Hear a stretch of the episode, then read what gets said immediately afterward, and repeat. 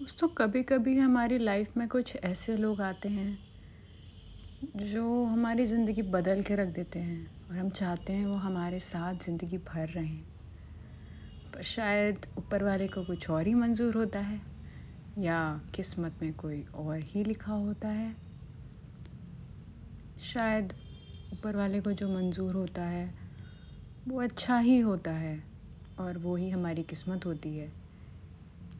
इसलिए जो किस्मत में हो, उसे मान के आगे बढ़ जाना चाहिए।